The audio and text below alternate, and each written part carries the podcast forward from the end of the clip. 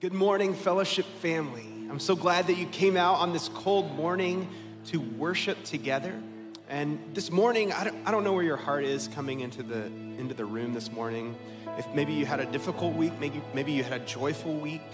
But we're gathered this morning to do two things to remember and to celebrate. So the psalmist reminds us in Psalm 77 I will remember the deeds of the Lord. Yes, I will remember the miracles of long ago. With your mighty arm, you redeemed your people, the descendants of Jacob and Joseph. If you're here this morning and you're a follower of Jesus, I want to invite you to remember how God redeemed you.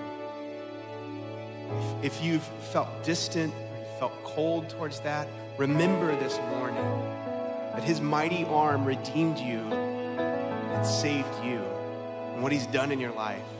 And I want to invite you to celebrate this morning what He's done for you. And if you're here and you don't know God, you don't, you're not sure about the whole God thing, I want to invite you to celebrate with us and hear the stories of what God has done. So if you would, if you would stand with us this morning, we're going to sing together.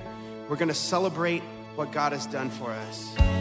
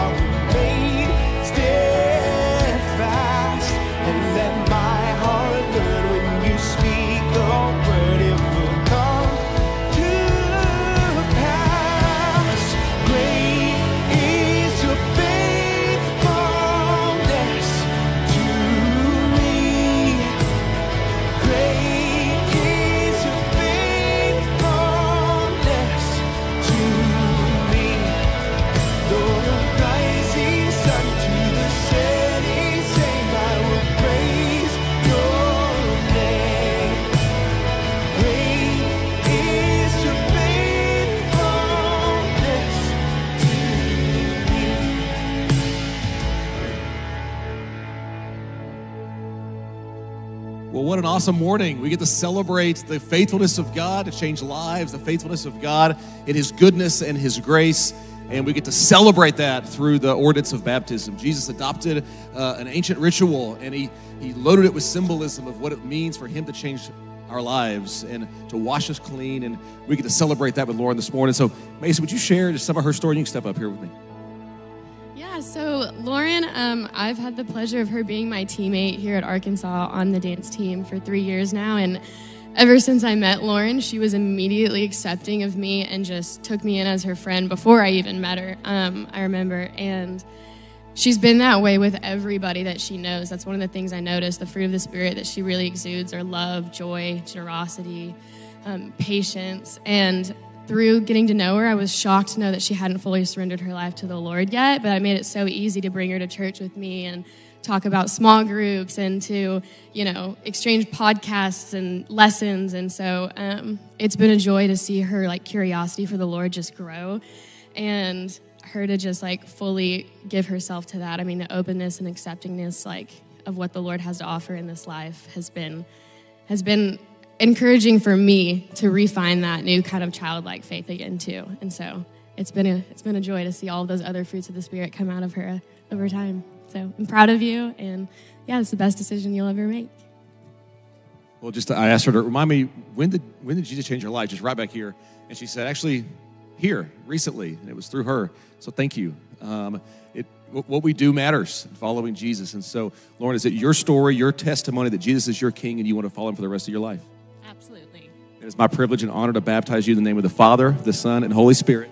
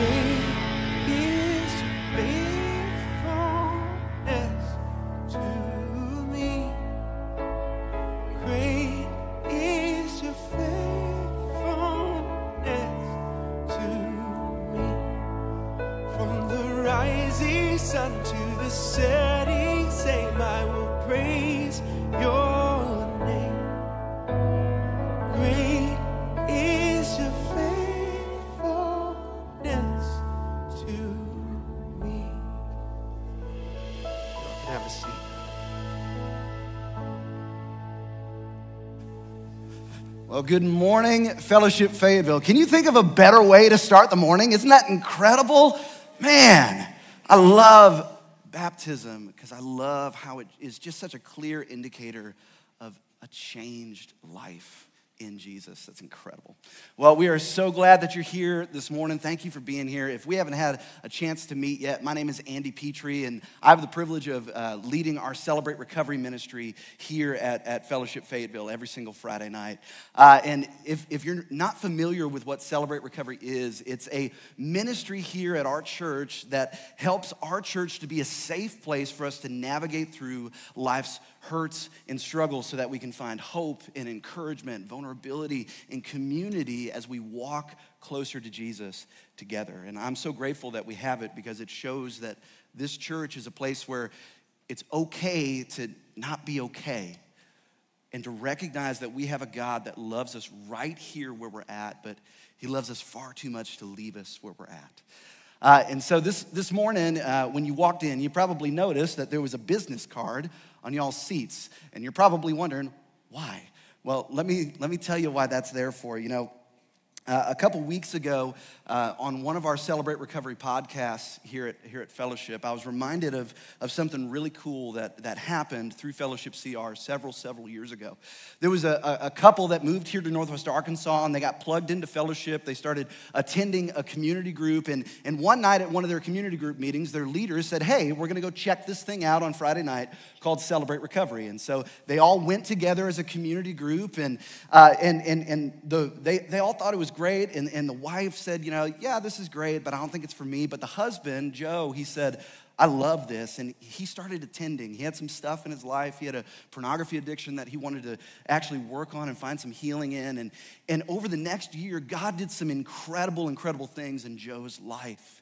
But one of the most remarkable things that happened was about a year later, Joe found some emails that clued him in that there was some problems going on in his marriage. And he went to Karina and he, he asked her about them, and she admitted to some stuff that was going on. And rather than Joe blowing up in anger like he normally would and storming off, he simply looked at his wife, told her that he loved her, and he said, Hey, if you're willing to do the work, we're going to make it through this. And that next week, they started coming to celebrate recovery together. God healed their marriage, and that was over 15 years ago. And another really cool layer of that story for me is that eight years ago, when I first walked into Celebrate Recovery, I didn't have anybody that I could trust with my stuff. And my first night there, I met a guy named Joe. And that man became one of my closest friends and a huge part of my recovery and my story. All because somebody said, hey, let's go and check this thing out. And I wish I could meet that community group leader and shake his hand because that invite changed my life. And so here's the ask. Uh, if you've never checked out Celebrate Recovery here at Fellowship Fayetteville, come and check us out on a Friday night. We meet every single Friday at 7 p.m. over in the Student Center, and it's a great experience.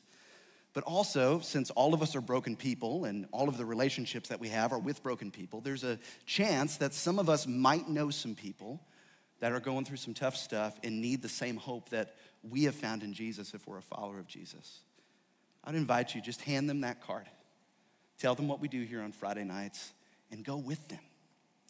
And then point them towards the other things that we've got going on our podcast, Hope and Recovery, our step study groups that we have available for sign up right now.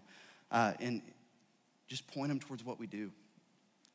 And if you're looking for a really easy night to come and attend, we've got something really exciting coming up here on February 17th. We're celebrating four years of having Celebrate Recovery here at our Fellowship Fayetteville campus, which is incredible. Yeah, yeah, we can clap for that. And, and four years of celebrating the life change and the hope that's been happening just here on this campus of Fellowship. And so we, we would really encourage you to check it out and invite somebody to come with you. You never know what might happen to your life or the life of somebody else. And you never know what might happen eight years from now either. So let me pray for us and come before this God that loves us. Heavenly Father, we thank you so much for your goodness, your grace, your love, the way that you meet us in the middle of our brokenness, even the brokenness that we carried with us here in this room today. God, I pray that today, this morning you would point us closer to you. And Lord, that you would just meet us in this place. It's in Jesus' name. Amen.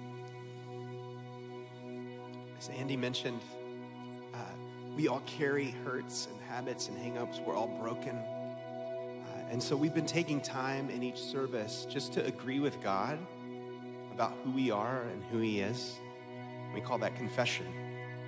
It's confession that we haven't lived the way that He wants us to live. So we're going to read these words together.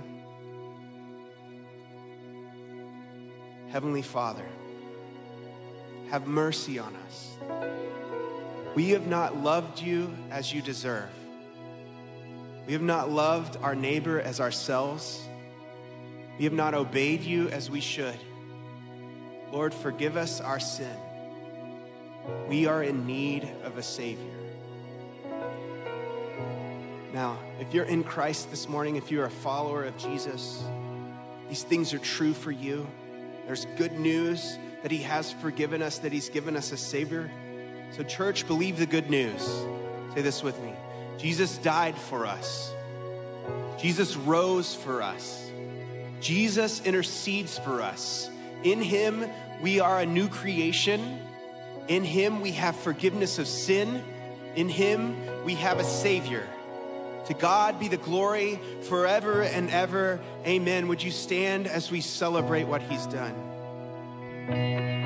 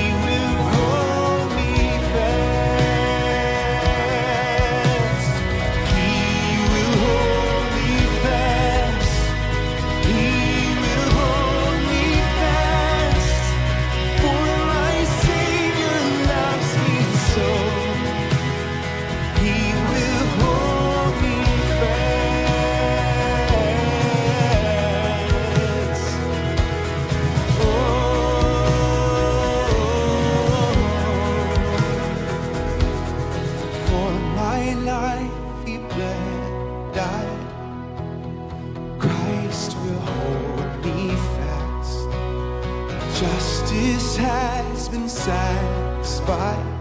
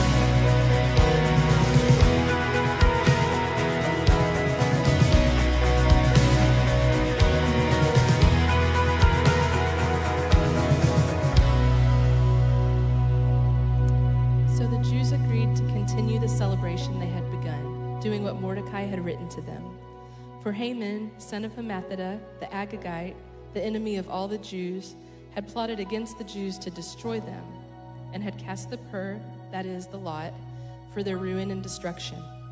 But when the plot came to the king's attention, he issued written orders that the evil scheme Haman had devised against the Jews should come back onto his own head, and that he and his sons should be impaled on poles. Therefore, these days were called Purim, from the word pur, because of everything written in this letter, and because of what they had seen and what had happened to them. The Jews took it on themselves to establish the custom that they and their descendants and all who would join them should without fail observe these two days every year in the way prescribed and at the time appointed. These days should be remembered and observed in every generation by every family, and in every province and in every city. And these days of Purim should never fail to be celebrated by the Jews, nor should the memory of these days die out among their descendants. Thank you, Kate. You may be seated. Matt, come on up here. My name is Clark, and I have the privilege of serving as one of your pastors here at Fellowship Fayetteville. And wow, what a room this morning, Matt. Um, this is my friend Matt Slavic, and uh, Matt serves as team lead with our Connections ministry here at Fellowship Fayetteville. And so, from Highway 112 or Deane Solomon to the front doors of this room, uh, you get to lead volunteer teams that take care of us on Sunday mornings. And um, so, we're incredibly grateful for you. And, uh, and we wanted to have Matt just share a few um, highlights of opportunities where if you haven't found a place, a home place to serve, um, what are some of those opportunities, Matt? Thanks, Clark. Yeah. Uh, yeah, I'd love to talk about those. Uh, yeah, so kind of from the outside in, we have parking. Uh, so you get to wear the cool orange vest if you're like a Longhorn or a Vol fan, maybe? Anybody? no? Okay.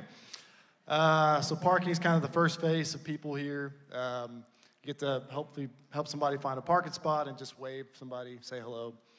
Uh, then we have greeters at the door, so you kind of get to be the first voice of, of uh, fellowship as people walk in. Say hello, how, how's it going, whatever you want to talk about. Um, then we have the real reason you guys are here, which is the coffee. Uh, everybody loves coffee and Clark, but ooh, coffee. I'm a Clark. tea guy, by the way. Yeah, I like that. Um, so coffee is just you kind of get to serve up a warm cup of coffee and a warm smile. You know, this goes a long way. Then we have our information table, uh, and that's right out here at the information booth, and that's kind of finding out more about the church, uh, how you can get involved in a community group, that kind of stuff. And that's where I'll be after this service.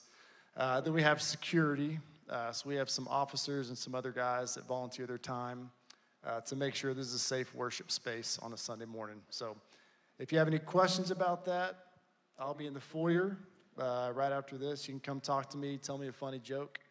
Um, and I think maybe there's not a QR code. So Yeah, which, by the way, the, the last group that you talked about, our security team, they don't want to be seen in here, but they do an incredible job behind the scenes of making sure our children and you um, feel safe in this place. And so I wanted to give them a hand. They're not going to stand and be recognized, but um, week in, week out, Friday nights, college nights, uh, holidays, they're here with us, taking care of us. And so we love and appreciate you guys. Thank you, Matt, so much for being with us this morning. Hey, I want to celebrate something. We are celebrating um, this thing called the Feast of Purim um, here as we wrap up Easter. And I, I, didn't want to miss an opportunity to celebrate something really cool that happened um, two weeks ago that hasn't been true of this church in 25 years. Is that crazy or what? Did you know that out of Rogers, in the last six and a half years, God has given us Fellowship Fayetteville, and He's given us Fellowship Bentonville, along with Mosaic and our Rogers congregation as well. And um, two weeks ago, um, there were gifts that were given, both small and large, that allowed us to pay off in full all debt for all of Fellowship Northwest Arkansas. And there, and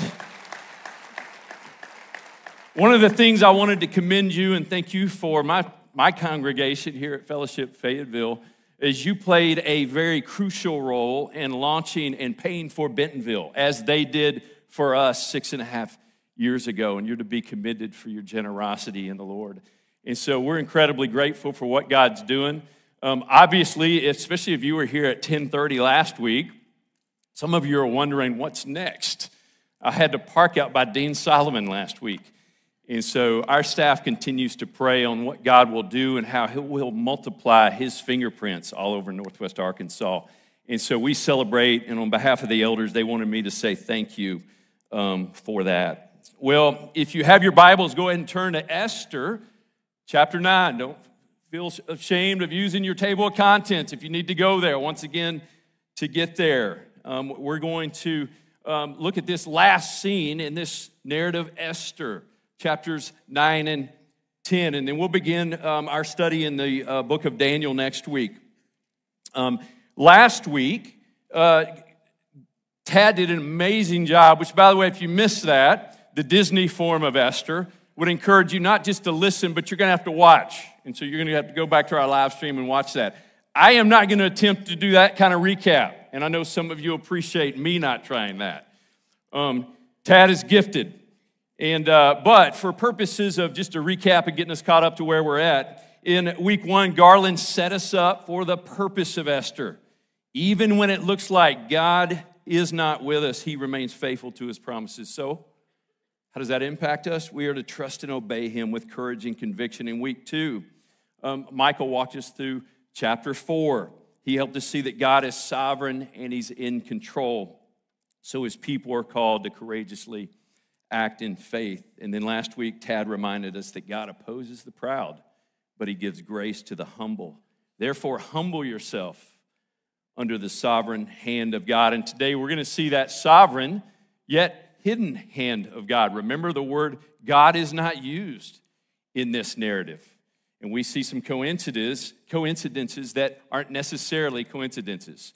Uh, God is working a plan to rescue his people. He's the faithful covenant keeping God. He's committed to his people in spite of their unfaithfulness. He's going to keep his promises.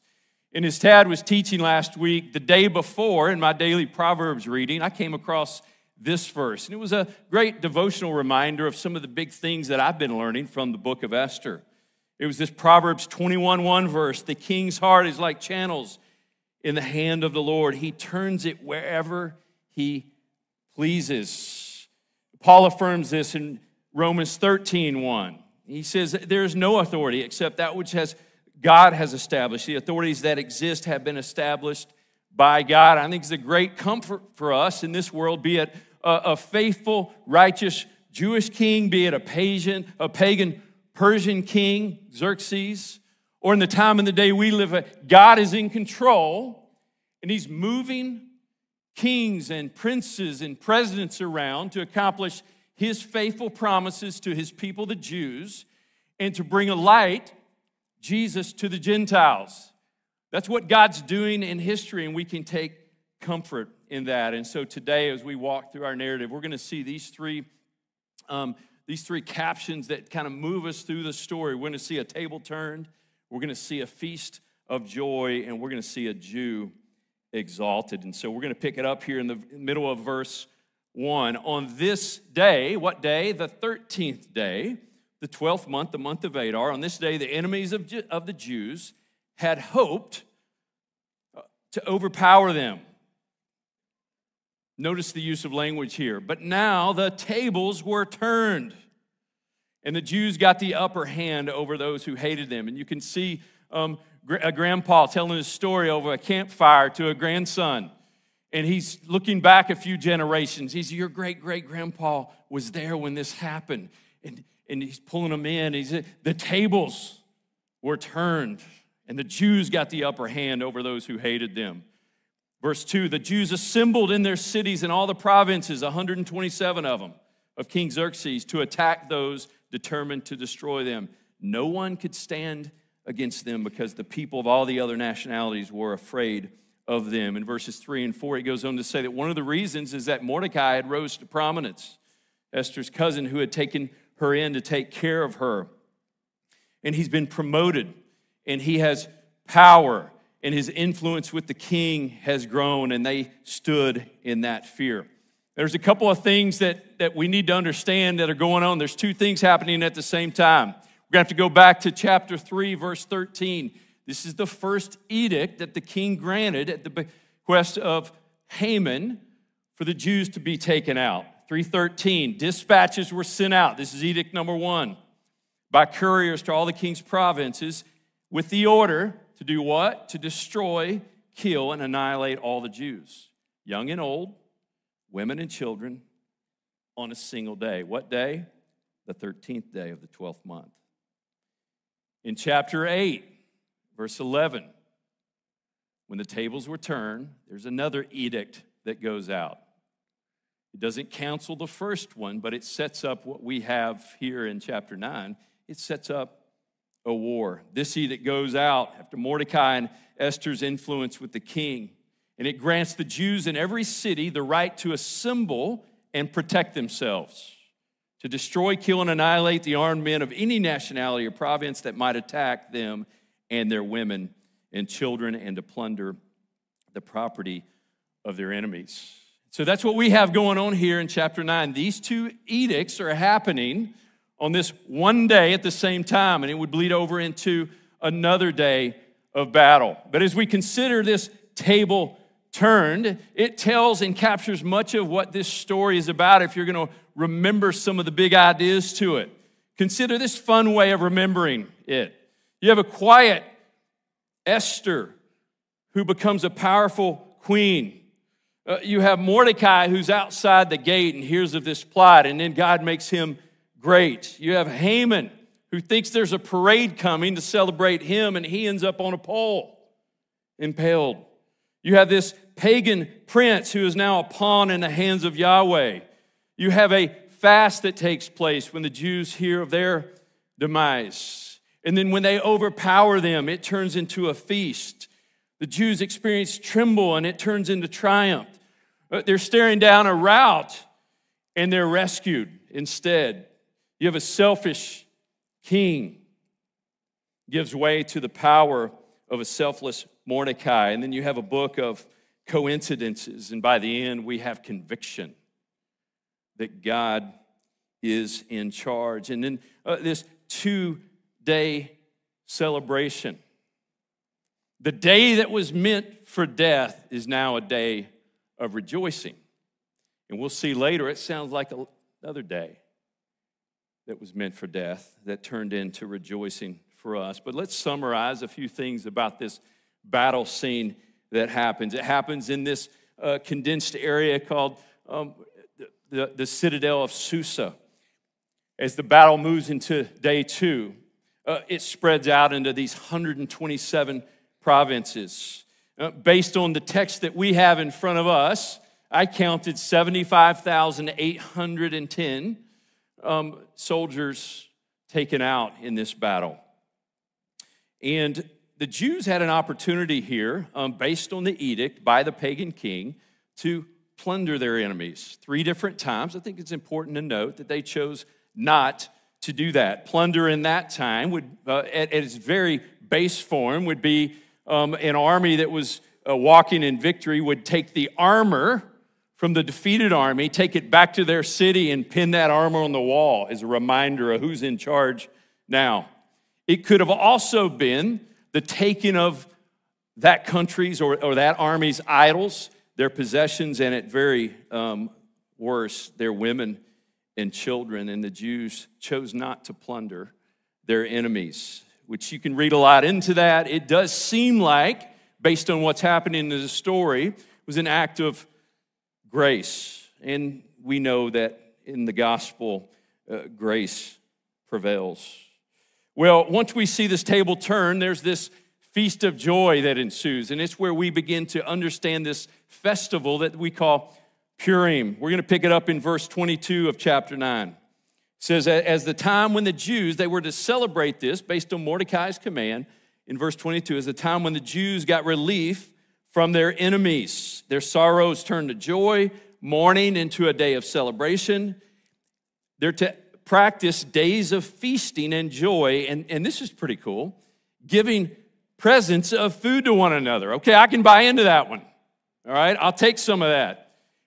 But also, these gospel shades of grace, gifts to the poor. And in their celebration, there's some great commandment happening here.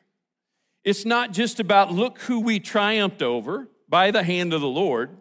It's no, in our feasting and celebration, let's be a blessing to one another and let's be a blessing to the margins. Let's be a blessing to the poor. And as you move through the story there in verse 24, we understand why do we call this Purim? What is that? It sounds strange. It simply comes from that root word pure, which is the singular version of the word lot. Haman cast a lot, he cast a pure um, to have them killed. As it was turned on them, it turns into a two day celebration. And there's a lot of comments from commentators on what the plural form means, but we, it's, it's called the Festival of Purim. Some think it's because it was celebrated over a two day window. But this feast of joy was given to them as a way to remember the faithfulness of God and to celebrate what God did that they could not do on their own. In verse 28 of chapter 9, you can see it highlighted there on the screen. It says this These days should be remembered and observed in every generation, by every family, in every province, in every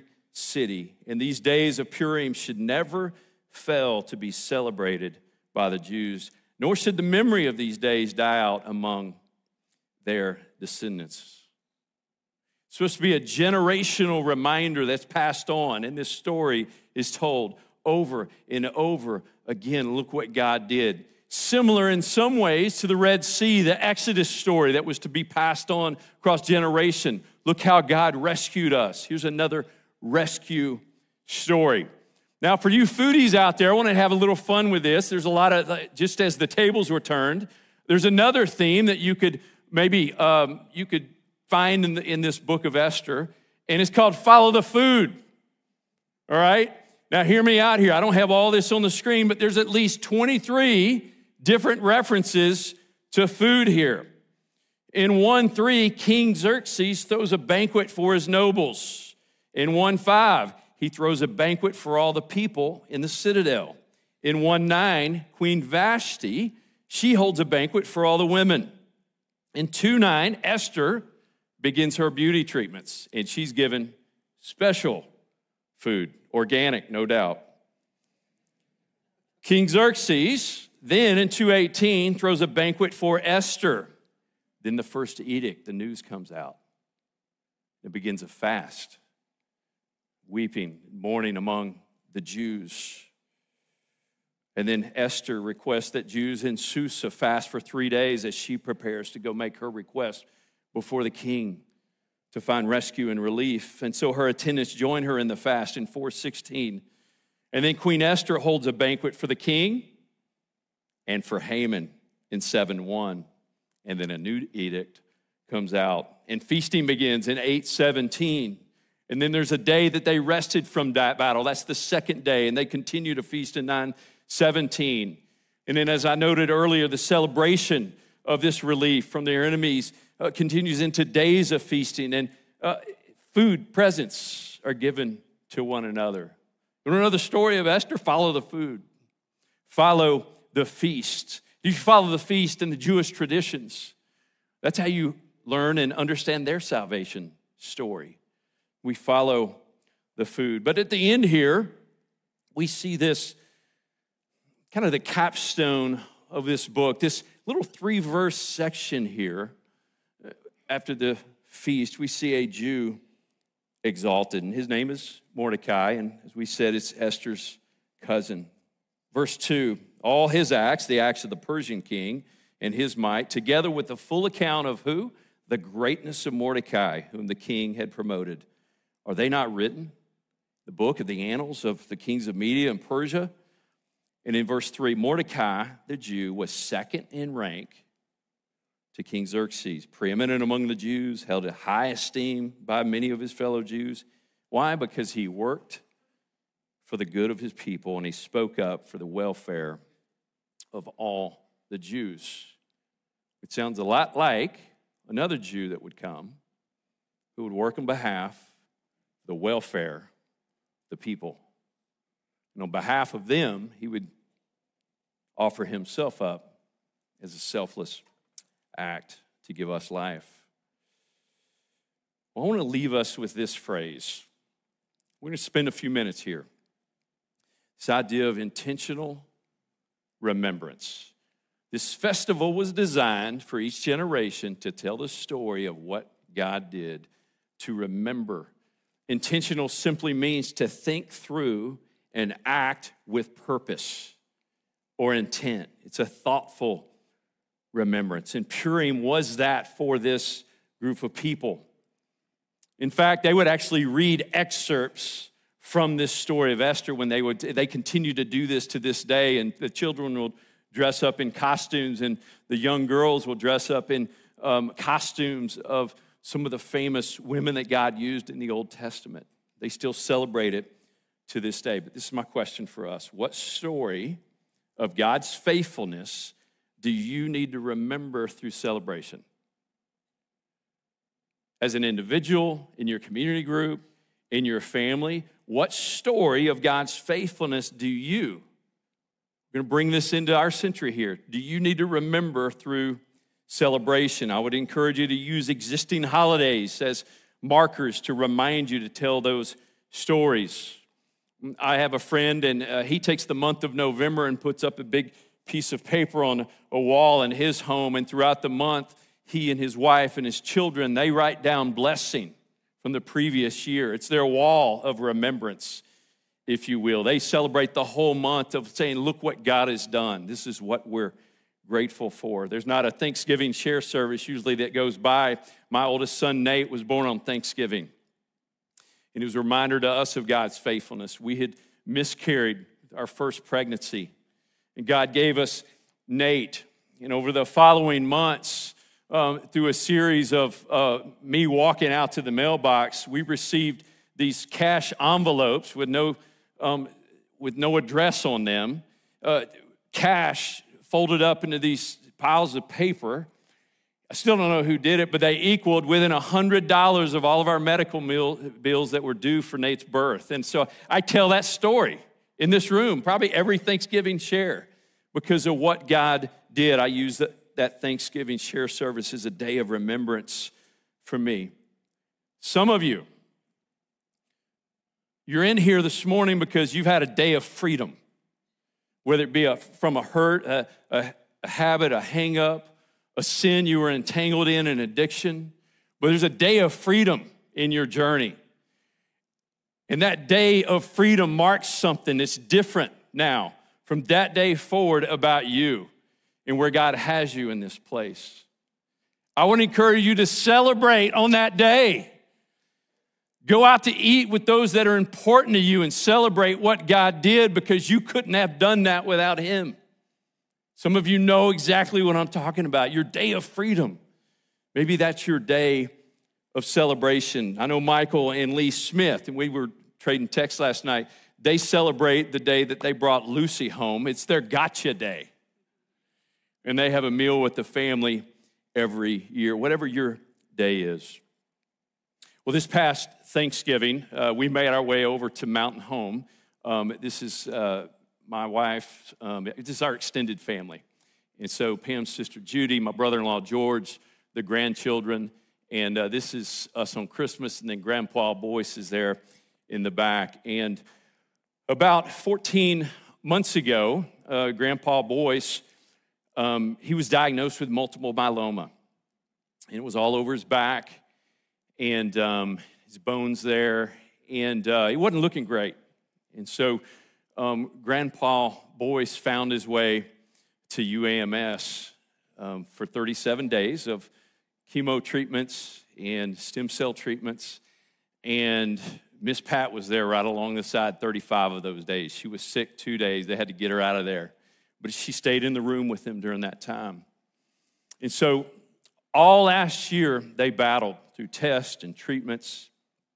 And, uh, and Boyce eventually, he lost his hair and he had kind of that late 60s look a little bit. And um, so we sat here on Thanksgiving this past year. It was a Friday, and we were all gathered um, that, that Thanksgiving weekend. We gathered around the table.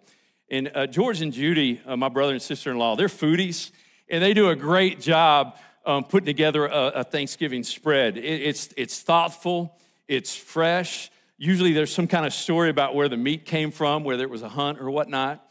And, um, and we just enjoy hours of conversation. Well, we finally gather around the table. We've got our new daughter in law, we got our future daughter in law with us. There now, there's like 14 of us in there. We're gathered around the table, and, um, and we begin to go around and tell stories of God's faithfulness this past year. And we got teenage Boyce that are tearing up, mind you, telling these stories. And then we get to then we get to grandpa boys. And he begins to tell stories. By the way, he's got a full head of hair. And he begins to celebrate the nurses, God's sovereign hand through surgeons and technology, the prayers of his church, Eastside Baptist Church, over in Mountain Home. Many of you actually prayed for him as well. And this day, Boyce is still with us. And this story in our family has been a story of the faithfulness of God. Now, mind you, that's not everybody's outcome.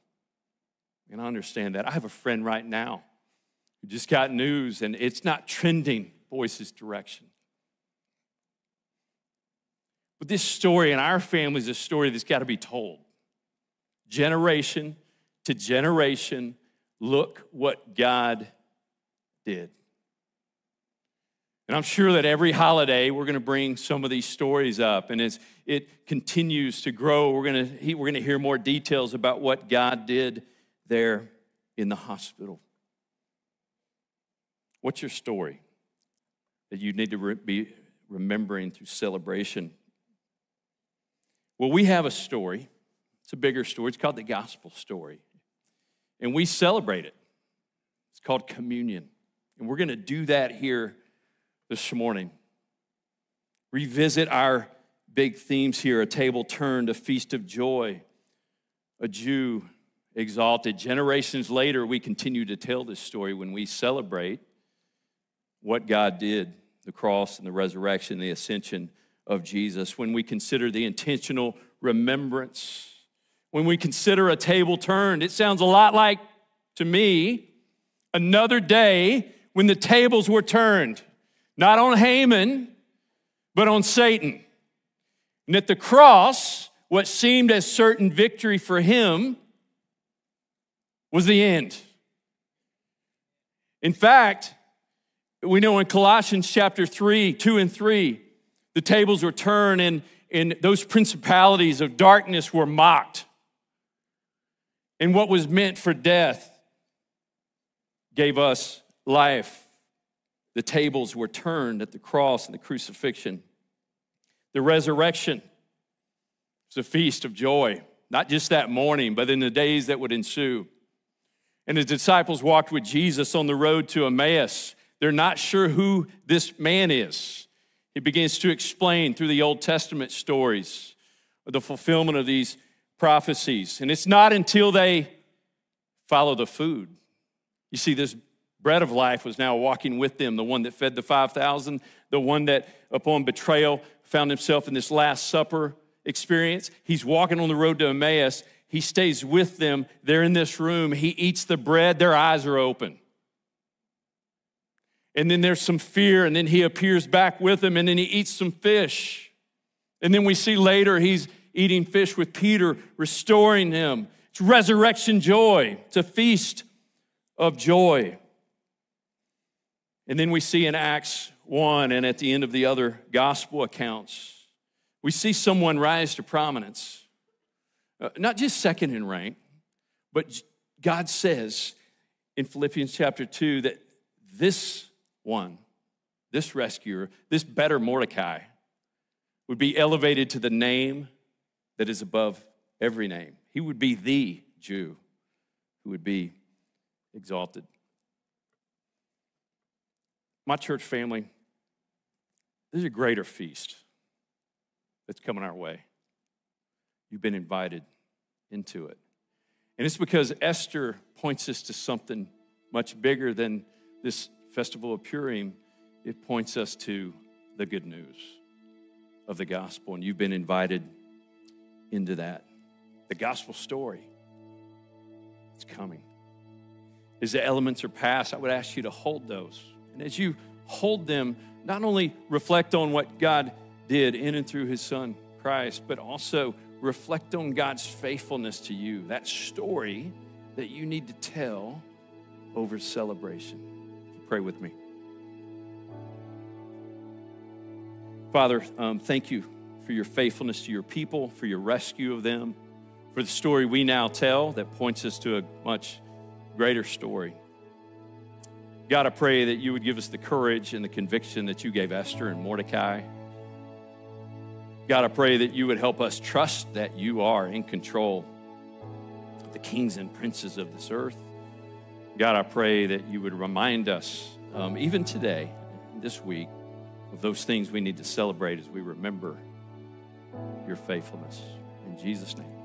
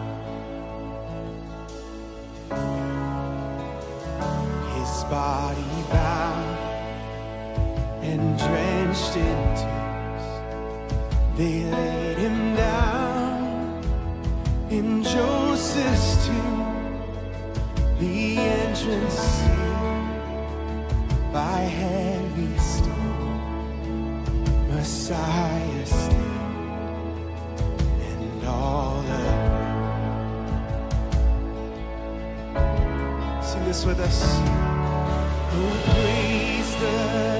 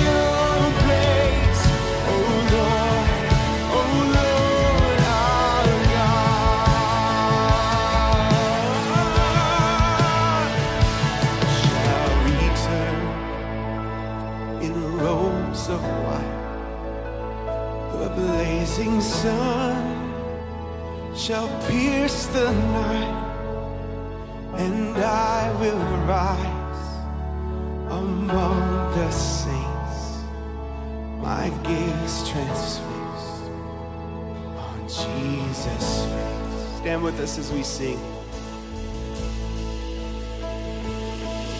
Oh.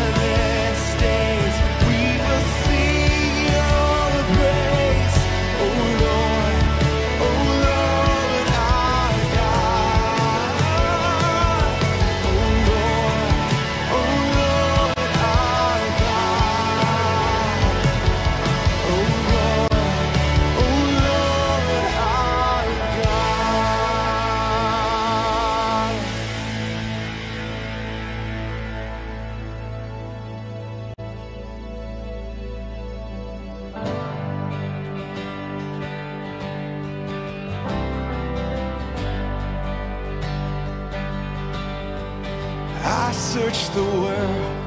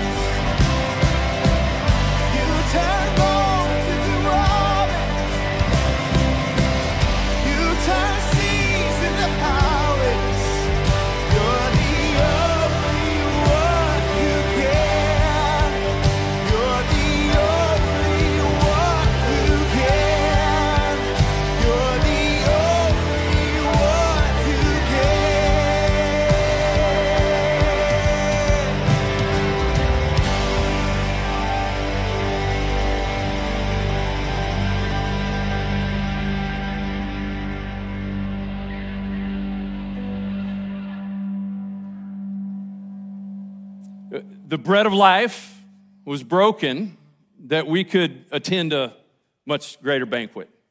it's in our future. Take and eat, remember.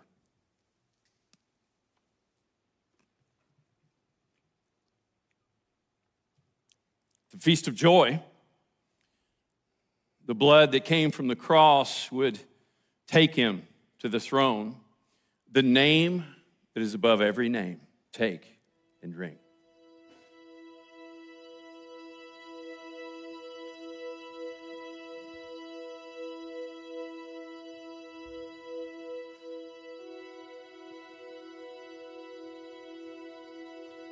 We've been singing this song as our benediction, as a reminder to one another that God is in control, that no matter our circumstance, that He holds us in His arms.